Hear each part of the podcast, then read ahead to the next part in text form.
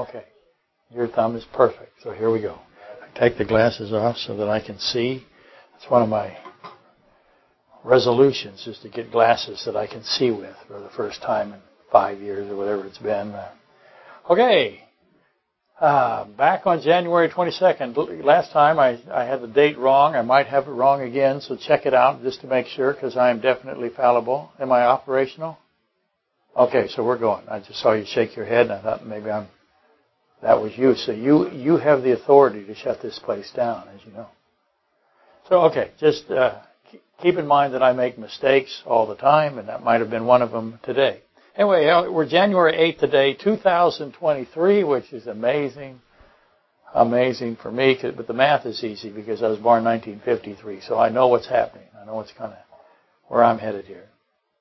This is 2023, January 8th, lecture discussion number 189 on the book of Joel, Daniel, Revelation, Job, Genesis 1, Genesis 2, Genesis 15.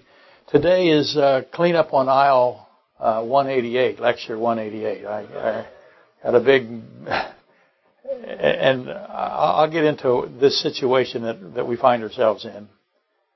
But a few uh, lectures back, while we were buried uh, in the avalanche that is a, this centuries-old uh, theological dispute that's the superdeterminism, and then of course its opponent, which is transitory salvation.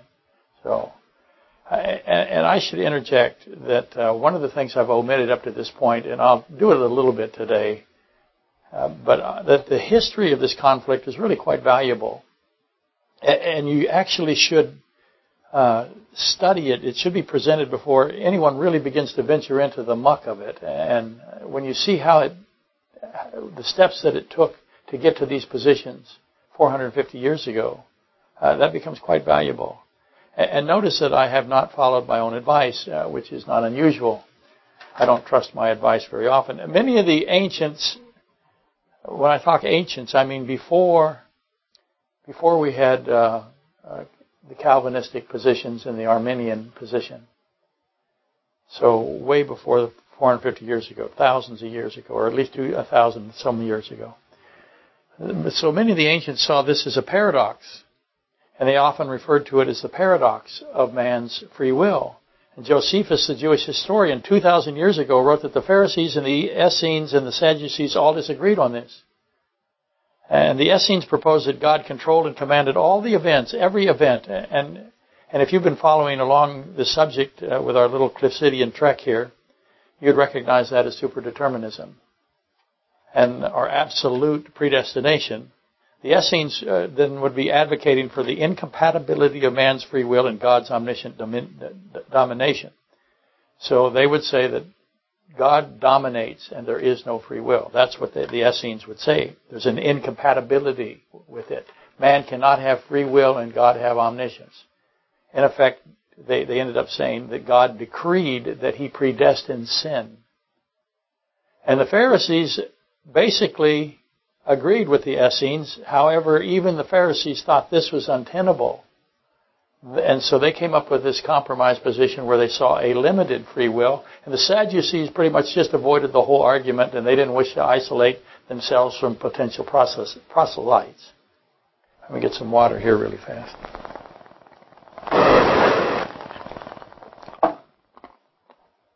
And these three, the Essenes and the Pharisees and the Sadducees, as you know, they, they were the prominent theological sects uh, in Israel.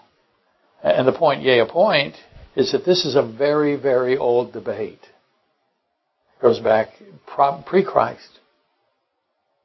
The bickering and the squabbling has been going on for a minimum of 2,000 years, and probably a great deal more than that. We have a tendency to focus on what happened 450 years ago. Well, that's a mistake. You need to really go back and look at all of the history because what happened 450 years ago really based itself on what happened 2,000 years ago. And the fundamental questions have always been exactly the same. That being, is the omniscience and the omnipresence of the Lord God of all creation, is that, is He with those, con- those characteristics, omniscience and omnipresence, is, is that irreconcilable with the free will of angels, mankind, and animals? That, that is the essence of the argument. Each side picks a, picks a side. They think there's only two sides, and they're wrong about that. I hope I've made that reasonably clear. clear. Because they, they omit something. They always say it the same way. Let me repeat it. Is the omnipresence of the omniscience. Most of the time it's just the omniscience. They don't even mention the omnipresence. Is the omniscience and the omnipresence of the Lord God of all creation irreconcilable with the free will of angels, mankind, and animals? Okay? That's typically how it's done. Most of the time, as I said, they, they eliminate the omnipresence. But, but that's a mistake. And a huge mistake because where is the omnibenevolence of God? They have set aside the omnibenevolence of God. In other words, the pure goodness of God must be considered here. The nature of God. And it must be considered, the, the goodness of God has to be considered uh, everywhere at all times. You cannot omit it and have a sound position. So when you say it's either omniscience or it's free will, I ask where's omnibenevolence? So where is the goodness of God, the pure, good, absolute uh, goodness of God? Where is it in this argument? Where is it considered? Obviously, if you discard His goodness, you have neglected, you've cast away an ingredient that can never be cast away. It can never be omitted. It's always in any discussion on the thoughts and the, and the or the purposes of God. In fact, I would say to you that it has to be first and foremost. And that is why your adorable HTRP constantly pounds away at Psalm 36, 5 through 7, because there is the goodness of God. And I, I think it's the linchpin, it's the cornerstone of this conflict. And this is why uh, Lecture 188 concluded, or I, I included, but it concluded pretty much, it brought to the forefront, I should say better, the Matthew 20 parable of the laborers and the standing idle workers. Because at the end of that parable, Jesus Christ, God Himself in the flesh, the Word made flesh, the Creator of all things. First, I'm sorry. Uh, uh, oh my gosh, mine just went completely blank. Colossians 1, 5, 15 through 18. He says there, He does not omit the goodness of God. He would know that, wouldn't he, being God? So he has these great words the great words of Christ, Matthew 20:15, is your eye evil because I am good? He says that to the Pharisees. This is God himself asking this question of the Pharisees. Now, does he know the answer to the question? Of course he does. Is your eye evil because I am good? Notice the I am. Obviously, Jesus Christ knows, Jesus God knows the answer to his question. And the implicit conclusion is that yes, the answer is a rhetorical question. Yes, their eye is evil because he is good, because God is good. Now ask why. Why are they evil because he is good? Anyway, never arrive at a doctrinal position without time and study as to the impact of his goodness. Don't do it. You will find yourself into the ditch. And that's what I believe has happened with this debate 450 years ago. The ultimate obvious question then is ultimately obvious. Is the omniscience of God and the free will of angels, mankind, and animals a paradox? Is it really a paradox? An unsolvable mystery, an incompatibility to the Lord God Almighty. Is it possible to have an incompatibility or a paradox for the, the Creator God of all things? The answer immediately, that's a rhetorical question, right? It's, it's, it's no. Duh. It's Isaiah 55, 6 through 9. His way of salvation, I've said that earlier, is beyond our comprehension. You have to begin there. Now, once you start there, you have to start out by saying, I will not be able to understand this. First step, God is good. Or you want to go right, God is good and I will not understand this. Because it's way beyond my, my capability. Again, Isaiah 55, 6 through 9. His thoughts are not my thoughts. To repeat the magnificent context of Isaiah 55, 8 through 9. His thoughts are not our thoughts. His ways are infinitely greater than our ways. Infinitely greater. You can't be, they can't be measured. His thinking is, is infinitely away from our thinking in complexity. So that's how you have to start. No, you don't have to start there. You say, first, he's good. Now he's infinitely smarter than me? I think that would be obvious, but it does not seem to be obvious. And again, the context of Isaiah 55, 8 through 9, this is repeating, this is cleanup on, on lecture 188, aisle 188. The context is 55, 6, 7 of Isaiah, that which is immediately before it. Seek the Lord while he may be found, it says. Call upon him while he is near. What does while imply here? It implies something that's fantastic. Absolutely fantastic. I'll repeat it. Seek the Lord while he may be found. Call upon him while he is near.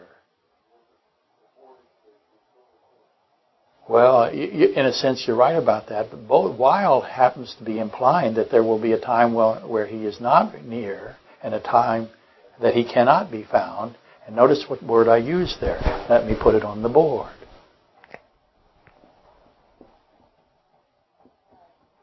Time.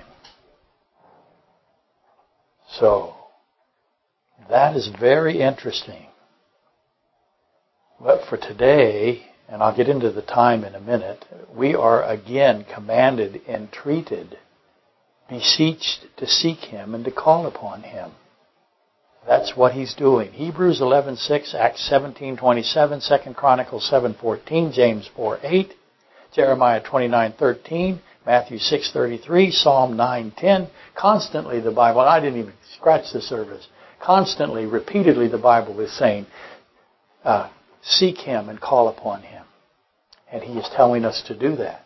Why does He tell us to do that? In a time structure. Can you run out of time to call Him and to seek Him? And that's just a list of few that I rattled off. The, the seek call, the seek call stuff. What's that? Okay, good. They repeat it. He, the Bible repeats it. Seek, call, seek, call. Trust, obey, believe. It does that too. Trust, obey, believe. It falls into the same category as seek call. Why does God request that we seek Him? That's ultimately where we're headed here. Why does He request that we call upon Him? What's the implication? He's asking us to do it. He's not telling us to do it as much. He, he does tell us to do it, but He also asks us to do it. So why?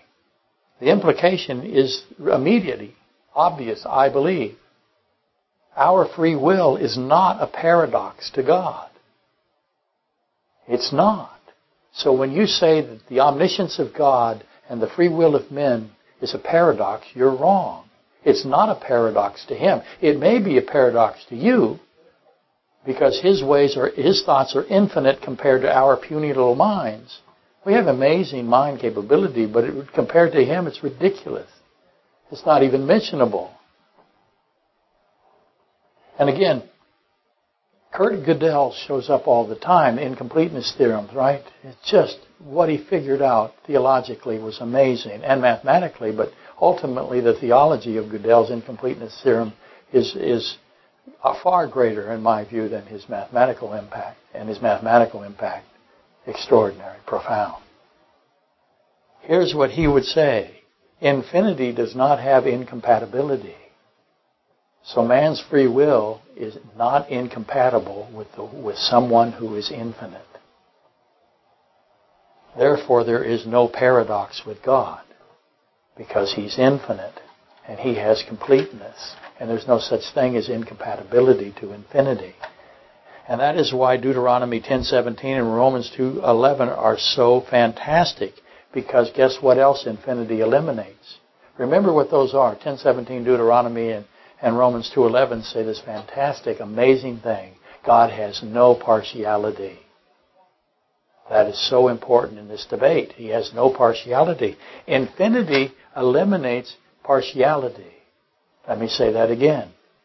An infinite being has no partiality. To repeat the definition of partiality, partiality is favoritism, it is unfairness, it's preferential treatment, it's exclusion, it's inequity. God has none of those things. Deuteronomy 10:17, Romans 2:11 are unequivocal. There's no stuttering, they're categorical.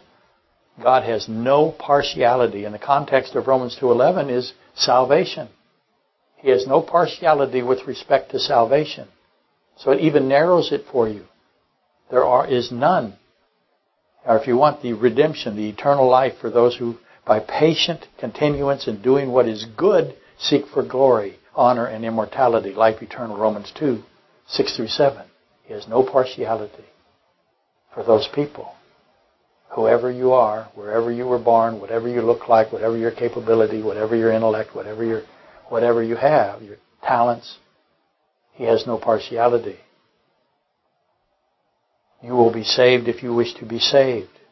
If you will to be saved. You're involved in it. Now, how much you're involved, we can argue that some other day. But understand you cannot eliminate the goodness of God in this debate. And for those who are self-seeking, he says both both sides. He has no partiality for those who are in patient continuance in doing what is good. What is good? What is good is seek, call, and believe, trust, and obey Him. That's what's good.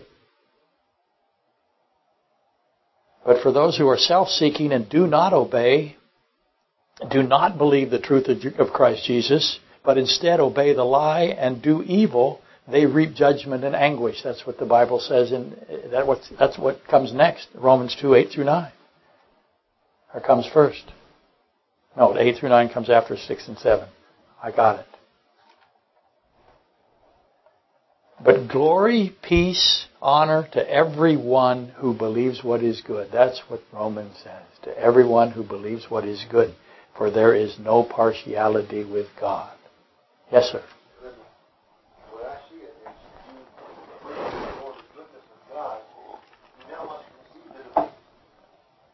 I, I agree completely. If, if you can't, if you don't understand that the goodness of God has to be in every discussion you have with respect to Scripture, then you have, you, you can't function without it.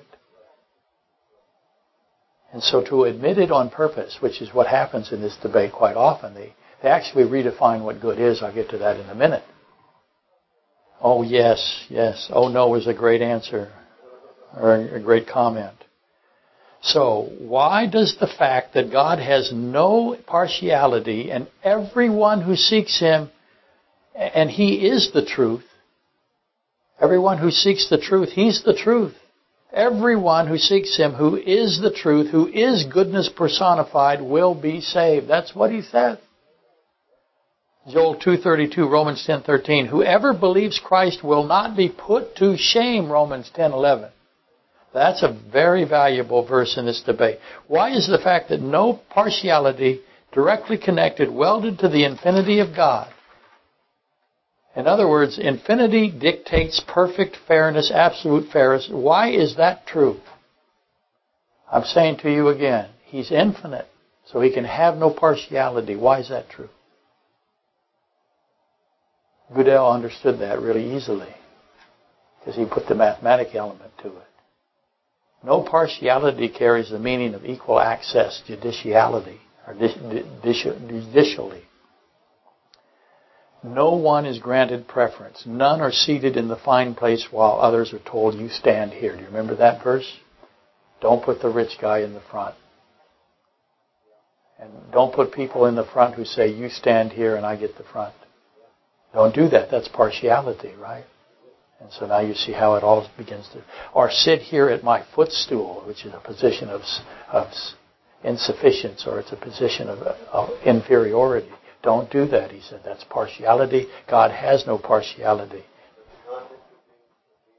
Yeah, James 2, absolutely. James 2, 1 through 13 and 2 through 3 specifically condemns partiality as evil. James 2, 4. As sin, James 2, 9. Absolutely it does. God has no evil thoughts. He has no sin. He has no partiality. When He says, I have no partiality, He is saying, I have no sin. Same thing, right? And okay, omniscience is knowing all things, all things. How much is all things? I'm going to submit that all things is all things. I mean, that's fantastic philosophy right there. Why must the judge of all things, who is Jesus Christ, John 5:22, why must he know all things, John 19:28 and John 21:17? And you cannot be in His, in, in the service of Christ without knowing that He knows all things. Or believing He knows all things. Again, it's John 21, 17. Is infinity required to know all things? Pretty simple question, I think. How much is all things? A lot. How much does it take to know a lot? How much is a lot? If a lot's infinity, then it takes infinity to know infinity, does it not?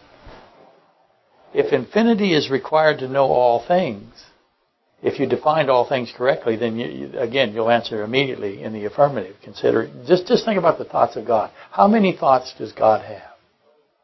How much material is He knowing about? Again, go into quantum physics. Go into the, uh, the universe. Go into just this Earth. You have two trillion cells in your body. Two trillion. How many beings have that many cells in them? And He knows every one of those cells, where they are at all times. See, we are not, we, we cannot know where anything is. It's probabilistic. We have probability. God does not have probability. That's exactly right. Those are His thoughts. His thoughts are extraordinary. And so in order to know all things, you have to be infinite. Do you agree? Did I convince you? I hope so. Because you have to know the thoughts of God, and the thoughts of God are infinite, and so therefore that's one of the stuff you have to know, to know all things. So when you say Christ knows all things, as Peter finally did, after on the third attempt to get that question right, then he is saying you are infinite God. Okay. Psalm 45, 40, verse 5. They are more than can be numbered, the thoughts of God. So they are more than the infinite numbers. Christ being God himself knows the thoughts of God. The thoughts of God are vast and very deep, Psalm 20, 92, 5. And senseless man, arguing over something he has no business arguing over, after, after omitting the goodness of God, senseless man does not know, nor does the fool understand this, Psalm 92, 5. The infinite judge of all things must know all things in order to do what? to judge. Absolutely right. He has to eliminate all prejudice. He has to eliminate all injustice. He has to eliminate all partiality in order to be the judge. Will anyone whose destiny or destination ultimately is the lake of fire be wrongly condemned? No. Why not? Because he has no partiality and he's infinite. And so he will come to the absolute correct judgment. Can't help it. It's, it's baked in the cake, if you wish. Infinity precludes unlawful, unjust conviction. We have all kinds of unlawful, unjust convictions in man's courts because there is partiality. And you have to recognize that partiality will lead to error. Christ will have no error in his judgments omniscience, omniscient infinity, and, and that's a redundancy, results in a complete, perfect trial. Flawless. All the evidence is known, all the evidence is presented. Nothing is left out because God has no partiality, and that means God is infinite. Infinity will eliminate partiality. Let me repeat that. John 9, 35 through 8, 30, I'm sorry, 35 through 38. Jesus asked the healed blind man, Do you believe in the Son of God? He said. Now he's healed him from blindness. Do you believe in the Son of God? And the blind man was blind, right? So he didn't know who healed him. And so he says, Who is that that I may believe? And Christ says to him, It is he who is talking with you right now. And so that man looks at Christ and says, Lord, I believe. Do you believe in the Son of God? Why does Christ ask him that? Again, everyone, Romans 2.10, who believes will be saved. Joel 2.32, Romans 10.13, Galatians 3.6, 3.9, Genesis 15.6.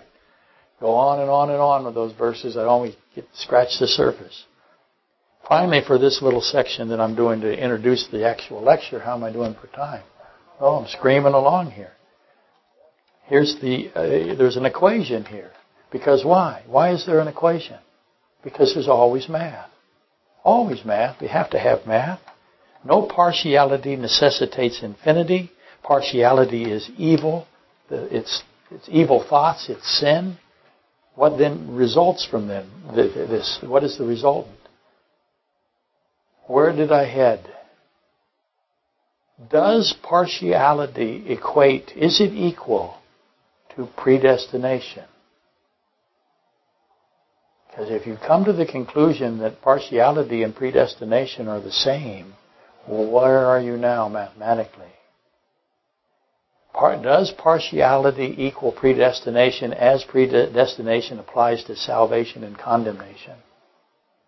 That's my question for today. Is partiality horrible and dreadful? Absolutely, James 2 9. Absolutely it is. Is pre-selection of the favored partiality? Yes, it is. Is the predetermining of, of the doomed, is that also partiality? Yes, it is. Is the Lord God of creation a pre-selector? Is He pre-selecting? Is He a predeterminer? If you say yes, then why did He install time? And you're hopefully you're going, what? What does time have to do with free will? Remember, he said, while the time is near, while I can be found. The Jewish French philosopher, he, he was, oh my goodness, one slipped through the, the system. Let me see who it is just in case. Oh, she got it. That, that Lori has lightning fast reflexes. You should have seen her play softball. Run the bases. Why did he install time? Does time have something to do with free will? What do you think is the answer? Well, yes, it does. And again, the Jewish, and he's a Jew and fantastic French philosopher, Henri Bergson, he confronted Albert Einstein's determinism in 1922. That's why the history is so important for the church, to read the history. Einstein dismissed Bergson's arguments on the basis that Bergson lacked expertise in the field of physics. Didn't know enough about physics. Can't argue with me. I'm Einstein. You don't know enough about physics. Einstein, however, was deficient in philosophy and specifically the implications of time on free will and consciousness. Einstein understood that time was derived out of a consciousness, but he didn't understand free will and time. Bergson wrote Time and Free Will. He actually wrote a book called Time and Free Will in 1889. It was his doctoral thesis. Einstein uh, might have been aware of Bergson's thesis, but it's unlikely that Einstein had any grasp of the significance of time and free will.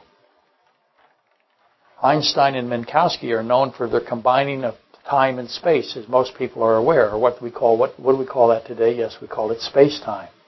That's Einstein and Minkowski. Bergson saw that as wrong, carelessness, poor thinking, insignificant, insufficient.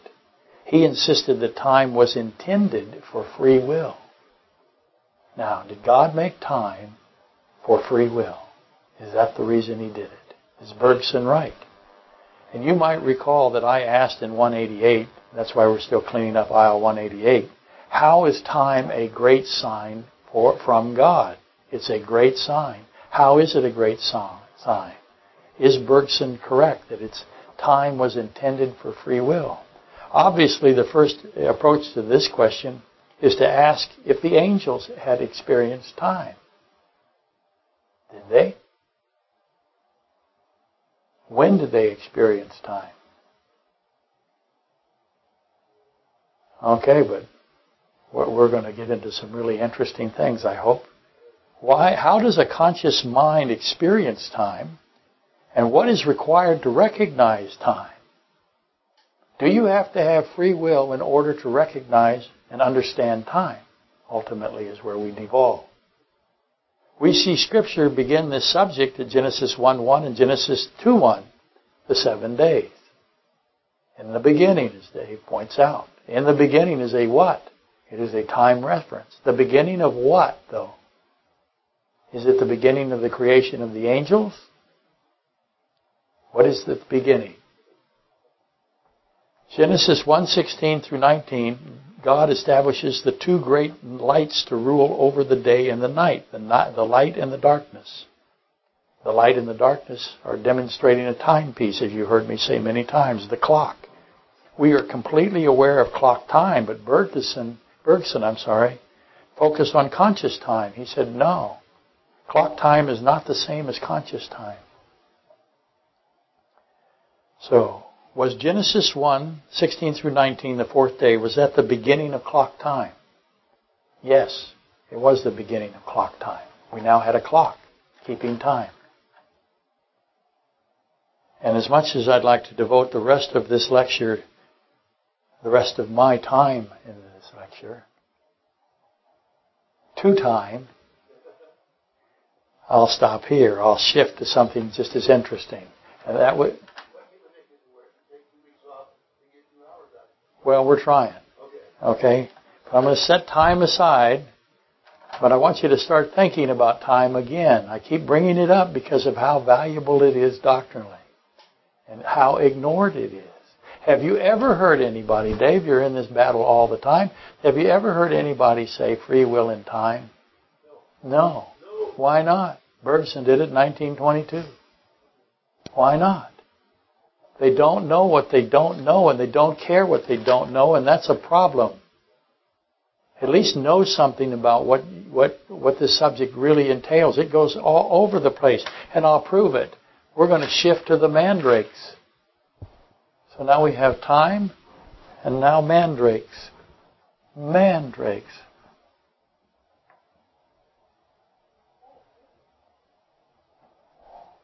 Time and mandrakes. Mandrakes. I should put mandrakes. I received an email thingy from Big John from Pennsylvania, who is, he's a relentless Bible scholar. He's absolutely amazing. And he was surveying the mandrakes of Genesis 30, 14 through 24. And I wrote him back a little email thingy saying, how did, you know, the mandrakes are fantastically interesting but they're also about time and free will. Almost everything in the Bible is. That's the problem. And I'm familiar, I got familiar with mandrakes a while back, but more specifically because I have a grandson named Asher, and that's Genesis 30:13. Asher's right there with the mandrakes. Genesis 30 chronicles the competition between Rachel and Leah the great wrestling, it is called. So Leah and, and Rachel get in a wrestling match and they go for it. Now it's so interesting that Jacob also was in a wrestling match, right? So all of them, Jacob, Leah, and Rachel have been in a wrestling match. Leah calls it a great wrestling match. She's in a fight, boy. She is fighting and Leah is fighting back. And it's a, it's a, uh, an interesting time. The Bible says that Rachel was loved but Leah was slighted. Now, some of your Bibles will say unloved, but that's not, not correct. Leah is slighted. The Lord God saw that Leah was slighted, and God got in the middle of the wrestling match. Now, you've got to ask some questions. Why is He getting in the middle of this? But He is. It must be what? This wrestling match must be what? For God to get involved. Something just went pow. Why would he get involved in a wrestling match between two women? I would not get involved. I would go like this. My thoughts are not like his thoughts. But the Lord God saw that Leah was slighted, and he opened Leah's womb, and Rachel was barren. So he opens the, the womb of Leah, but Rachel remains barren. What is that? It's not my pen. If it does it again. Uh, no, it's not. And we haven't used the wood stove for a while because of the snow load on the roof. We don't want icicles. Whatever that is, it's worrisome. Where was I? Only a professional could remember where he was. Leah was slighted and God intervenes and he opens Leah's womb and Rachel was barren. Key question. Why were these two sisters wrestling? What was the prize? What were they trying to win? It reached the point of concubinage. In other words, the concubines got involved. Uh, Bilhah, Rachel's handmaid, is involved, and, and, Zilpah, Leah's handmaid. And the score for those keeping score is Leah's team 6 and Team Rachel 1 as of Genesis 30 13. So that's the score. Leah is winning. Six to one. A wrestling match, that's, that's domination. Then Reuben, the firstborn, he found mandrakes in the wheat field. Genesis 30:14. And Rachel wants these mandrakes. She wants them. She's willing to negotiate for these mandrakes. Why does she want the mandrakes? Why does Reuben go get them? He finds them. We'll get to Reuben in a minute. Well, the obvious answer, immediate answer, is that Jacob had something that they're fighting over. Jacob has it because they're fighting over who will have the most kids with Jacob, right? And if I can't have a kid, well, my handmaid will have a kid, and my his concubine, and I'll make my concubine, and you get your concubine, and you try to. Well, they are at war. And Reuben finds mandrakes. And the war just intensifies. Rachel wants those mandrakes. Uh, and as I said, Jacob has the blessing. That's what he's got. Genesis 27, 27 through 29, Genesis 27, 37 through 40. And the blessing is what? What is the blessing? If I ask you what the blessing is, what would you say? I'm going to say it's a person. It's the blessing. So how does the person, how does it come through Jacob? Jacob has the blessing. Does the blessing come through Jacob? And then what we're talking about here is the seed of, of the woman, the God man, Genesis 3.15. So the women are fighting over who is the who is going to have the blessing, the seed, who is going to have the Messiah, who is going to have God. And Reuben finds the mandrakes and he runs back. He's six, about six years old. He's going to come back with the mandrakes and who's he going to give them to? Oh yeah, he's going to give them to Leah.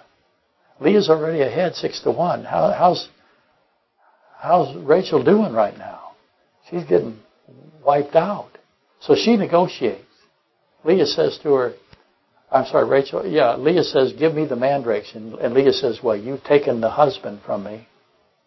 Well, you know, you've already taken the husband. And so Leah says, okay. Or Rachel says, okay, I'll let you lie with Jacob, but I get some mandrakes. What are mandrakes?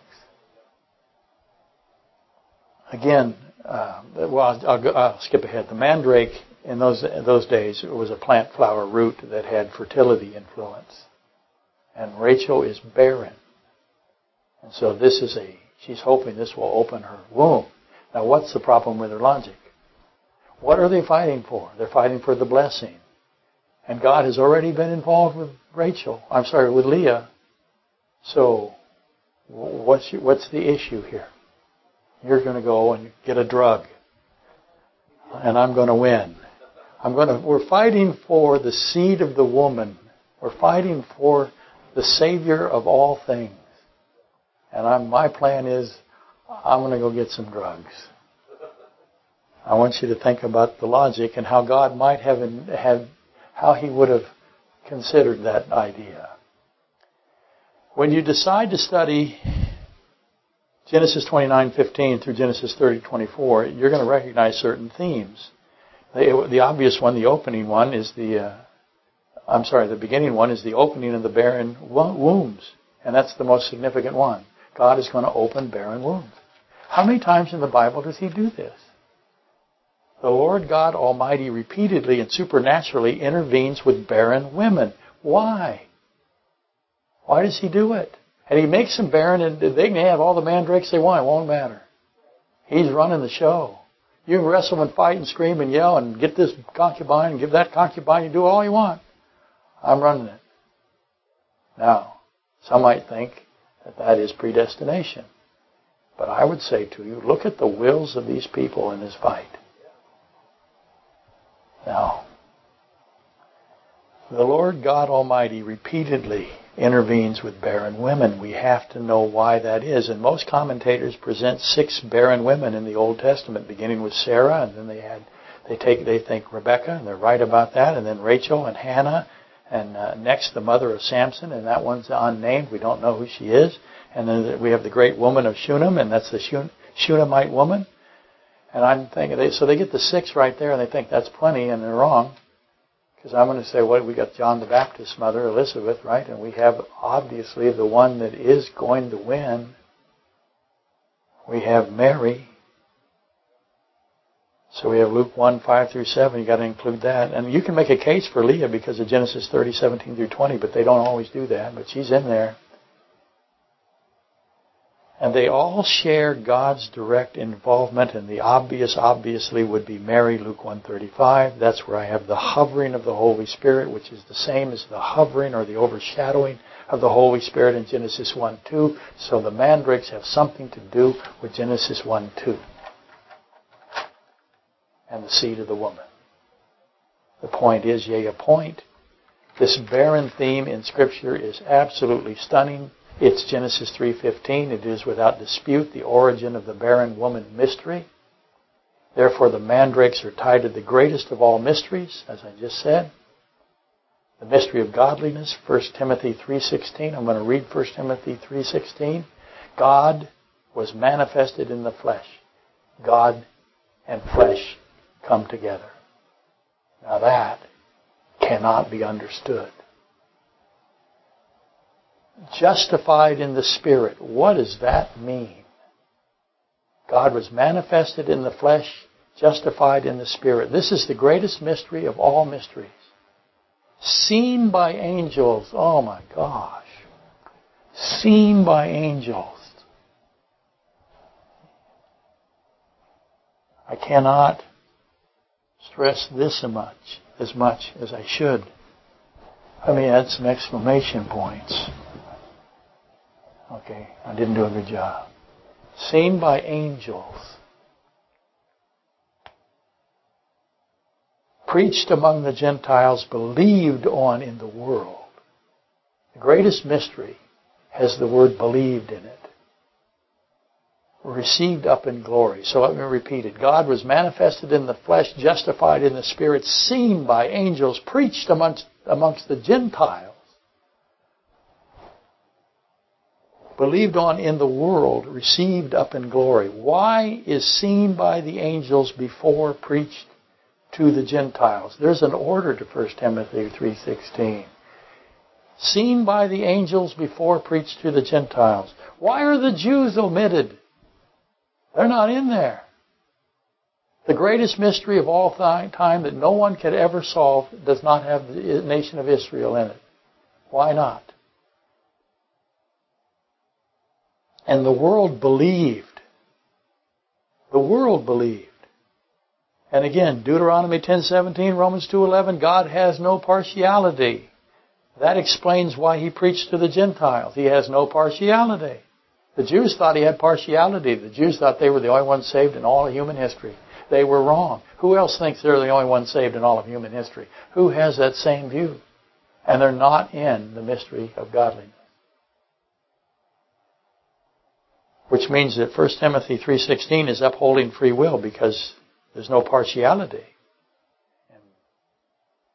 How did the adorable HTRP get from mandrakes to free will? That's what you're thinking. Whenever God does something or says something, prepare yourself for infinity. 1 Timothy 3:16 is the ultimate depiction of infinity alongside of Genesis 3:15. Seen by angels undoubtedly is important here. Manifested in the flesh, justified in the spirit, seen by angels.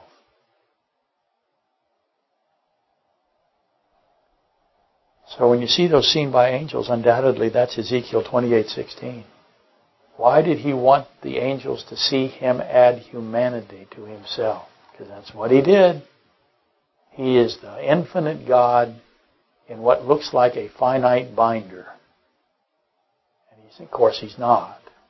Infinity prevails. But again, it's undoubtedly seen by angels as referring to 28:16 of Ezekiel and Genesis 1:2 and Isaiah 14:12 through 16 and 2 Peter 3:18 3:19.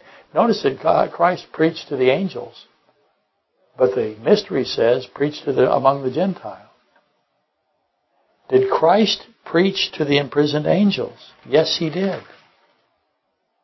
Now, assuming the hypothesis that Calvinistic determinism presents. So I'm going to allow the hypothetical for their view. I'm going to pretend the theory is correct. Okay, if you're preaching to angels, Christ goes and preaches to angels, and he's seen by angels. And it's very important that he is seen as in a human form. The hypostatic union is seen by angels. Critical that it is. So what am I going to ask? If he's preaching to angels, according to Calvin's position, that the angels lack free will. They don't have any will. Everything's predestined. And so that means that every thought is preordained. If you're preaching to somebody, why are you preaching to them if they're preordained? But he does it. It's a futile endeavor if you if they don't have will. Makes no sense. They were they are confined by automation the angels are. If they have no free will, as Calvin, as a hyper Calvinist believes, then the angels are, are confined by automation. Why would God testify, preach to, as to the solution to sin in, in, to inanimate robots? He is the solution to sin. That's what he does. He goes to the angels and he says, I have defeated the lie of Satan. I have destroyed this position I am the solution to sin. And he preached to the angels, the, the demons, if you want to think of it that way, but he calls them angels, doesn't he? Because they are fallen angels. Why would he testify that he is the solution to sin to inanimate robots that he pre-programmed? Uh, and again, the Satan position is the robot android position. He's always said from from the Isaiah 14 and Ezekiel 28 that there is no free will, that we're automatons. Angels have will, uh, or do not have will either, is what he would say to them. He said to every one of them that way. Now, some people will say that the angels have will, but uh, humanity and animals do not. And they try to dodge it. But you can't dodge it because Satan has this position, and you know he spread it among every angel he could talk to. Okay, my, my question becomes where is the absolute goodness Okay? Where is the omnibenevolence? Is your eye evil because I am good? Let me repeat it. I am good. I am good. John 10, 11 through 15. I am the good shepherd. And the good shepherd refers to Zechariah 11, 4 through 17. That's the prophecy of the shepherds. The Antichrist is the worthless or the idol, I-D-O-L. He's the worthless shepherd. Christ is the good shepherd. Matthew 20:15 ties itself to John 10:11 through 14 through Zechariah 11:4 through 17, and that's a common pattern in Scripture. The Old Testament Hebrew blends with the New Testament, actually becomes bridges, and you can see New Testament verses bridge to other New Testament verses through the Old Testament. It's a powerful evidence of the of the authority of Scripture. The point for today, yea, a point is that God says clearly He is good. I am good. The I am, Exodus 3, 2 through 4, 314, the I am that I am declares himself to be good. I am good. My advice would be to believe that. Believe him when he says he's good. Don't put anything, don't put partiality on him because that's sin. Trust him. Romans 8:28, Psalm 9:10, Proverbs 3, 5 through 6. And yes, I am familiar with the argument from the Protestants who seek to redefine good as, as, and they include predestining the majority of humanity to condemnation, including children, they call that good. They will. They'll do it to your face. Say that's all good. We don't know how it's good. We, but it's good. It must be good. Can you not look at it and see that it is dreadful and horrible? That, that was the description as uttered by John Calvin. The condemnation of children is not just dreadful and horrible, it's abhorrent. No one intellectually honest can describe that position as good. You have to fake it. You know, you know yourselves that predestining children to the lake of fire is evil. You know that. But they'll do it. Note the disclaimer intellectually honest. And you've got to give John Calvin some dispensation here. He knew that it wasn't good. He called it dreadful and horrible. He said, but it's true. Well, whoa. It can't be true based on the goodness of God, on the fact that He has no partiality and He's infinite. It can't be true. And if it isn't good and it isn't just and it isn't righteous, it isn't deep, uh, Psalm 36, 5 through 7, then it's not true. Can't be true. And I'm hopeful that all of you have been, uh, been along for the ride these last eight or nine lectures or so. And remember my waiver clause, because I started out with a waiver clause, a disclaimer. I can answer the questions as to the validity of Arminianism and Calvinism, but do I have the time? Thanks for laughing. Worked hard on that joke. This is an exhaustive and exhausting subject. It requires hundreds, if not thousands, of verses to be analyzed. Uh, there's 31,102 verses um, in the Bible. And I got all those verses I have to look at because almost, I just every time I find one, I find it. I find free will. the Bible is just marinated in free will. And uh, and along with those 31,102 verses, I got this contribution of particle physics and theological philosophy, and they're both all of those are compelling logical assets. Obviously, the verse is the most so, but you can look around at these uh, at these guys, the deep thinkers, theological thinkers. What did they say? What do they believe? Pay attention to them. Study the history. I've made the statement that free will proves the existence of God because it does. How is that so? Roger Penrose, the mathematician, has been quoted as saying mathematics is an imagined concept. That's amazing. That's fantastic. What is imagination?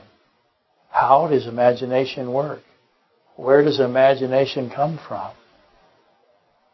Imagination is an attribute that's derived only from consciousness. Penrose also said what computers do is not intelligence. It's not. In other words, computers cannot imagine anything. They have no imagination. They don't have any intelligence. Penrose went further. He said artificial intelligence is a misnomer. There's no such thing as artificial intelligence. It's an inconsistency. Artificial is in dispute with intelligence. You can't put them together. But we do. But you can't. Nikola Tesla, Nikola Tesla is famous for saying, if you wish to find the secrets of the creation, the universe, think in terms of energy, frequency, and vibration. God lives there. You see, everything, everything in the creation spins and oscillates and pulsates. Everything in the creation has a resonant frequency. Everything has been set in motion by something that resonates. That would be a what, according to the Bible? That would be a voice. Let there be light. He is, he is resonating, putting everything in motion there, and he's also telling you that I'm the light that's going to hit this earth. I'm the light of life. John 8:12. Everything's been set in motion by the sound of a voice. The Word, God spoke. Genesis 1:3. Christ is the Word Himself. It's personified. He's the blessing. He's the Word. He's the truth. He's the life. All of these things are Him. John 1, 1 through 4. It's critical that, that we understand that. The implication of the implications of God speaking and all things begin to spin, oscillate, and resonate or respond to a resonant frequency. All this motion, set it in motion. The Word. All things would include humanity and animals. And obviously, by inference, I'm, I'm proposing that this is attached to free will and existence. God's It is. Penrose is correct. Computers have no intelligence. They can never have intelligence. If Calvin was right, and he wasn't right about absolute predestination, but if he was right and he wasn't right, but if he was right and he wasn't right, then humans and animals are not intelligent. Predestination reduces mankind and animals to computers. So that it's the same as computer status. Machinery, inanimate, lifeless, pre-programmed. That describes a computer. That does not describe intelligence. Why would God create machines? Is this good to create machines that are tortured, that can feel pain, but are nonetheless tortured for eternity? No. Then obviously God did not create machines. If it's not good, He didn't do it. I am good. Always good. I can't be anything but good. Ironically, mankind builds machines. Mm, mm, yeah, more evidence that we're not machines. Robotics are not intelligence. Intelligence, consciousness must be the designer of the mechanical devices. An intelligent consciousness has to design. You can't have a device without a consciousness and intelligence. To be a living being, which mankind and animals demonstrate, oh, I got to set aside the insect realm here right, really fast because we got, I was talking to Dave about that earlier. I got uh, I got the porifera and the flatworms and the arthropodas and all of those things, but we're going to focus on phylum chordata. That's humans and dogs and goats and and birds and horses and things. I'll get to the others uh, someday. Okay, predestination causes artificial intelligence. Because if you are predestined and pre-programmed, then you are not intelligent. And that means if you're not intelligent, then you are this, this contradiction, artificial intelligence. To repeat, there's no such thing as artificial intelligence. You're either intelligent or you're artificial, but you are not both. You can never be both. Okay, I got to really hurry now. Last lecture, I'm hanging in there. Last lecture, number 188, the Arminian position that our so great a salvation, Hebrews 2:3, is fragile. That's what they say. So great a salvation is fragile. Think about that. Again, that's a collision of two thoughts, isn't it? How can it be so great a fra- uh, salvation and yet be fragile? How can it be subject to being lost repeatedly? This view is wrecked by Hebrews 6 6. I did that in 188 on the basis that Jesus Christ's crucifixion was insufficient. Because that's what they say. They have to say that. And therefore he must re-crucify, which brings shame upon him, Romans 10:11. It is incumbent for us to know why this is true. Why does the re-crucifixion, is that a word? It's now a word. Why, why does the re-crucifixion bring shame to Christ? To rephrase, did the crucifixion of Jesus Christ result in an incomplete salvation? Because that's the, just, that's the Arminian position. Arminianism. Your salvation is incomplete.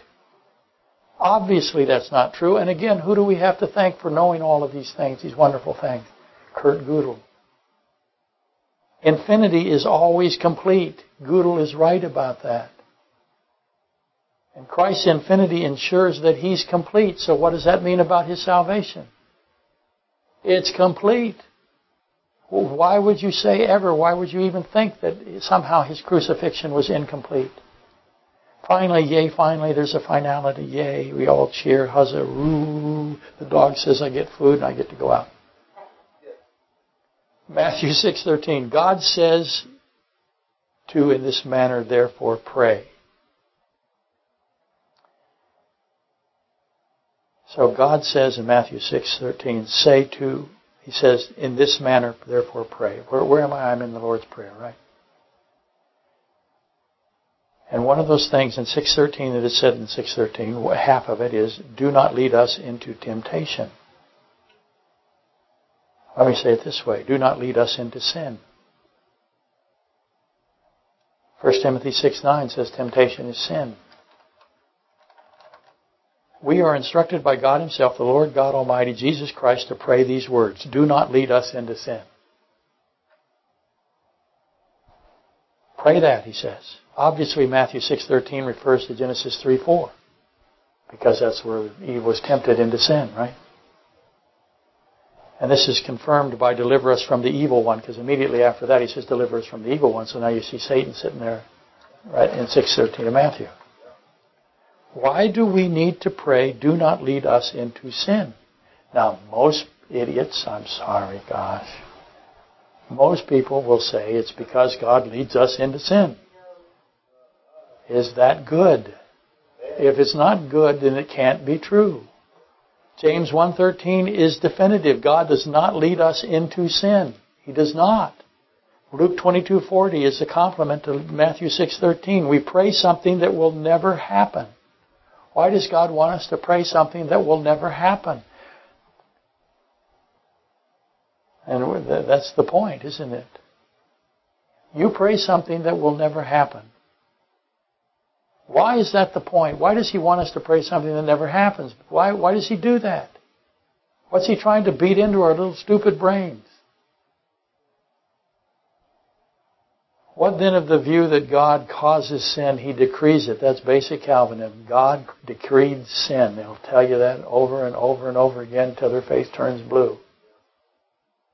If you believe that God predestined sin, then you naturally are going to end up exactly where Satan and the demons end up. That's Psalm 10.6 and Psalm 10.13. There's no accountability. We do not face adversity. There is no judgment because God causes sin. That's not good company. He says, pray over and over again something that will never happen. So that you know that it'll never happen. And that, of course, eliminates your Calvinistic position, doesn't it? Oops, in the Lord's Prayer, is the elimination of the basis of their position. They don't get it. They'll argue. They'll fight with me. They always lose. They always do. Because again, again, I got James 1.13. I got Luke 22.40. Okay. That's where we're going to shut it down. I'll, I'll check if I have another page. Oh, I don't.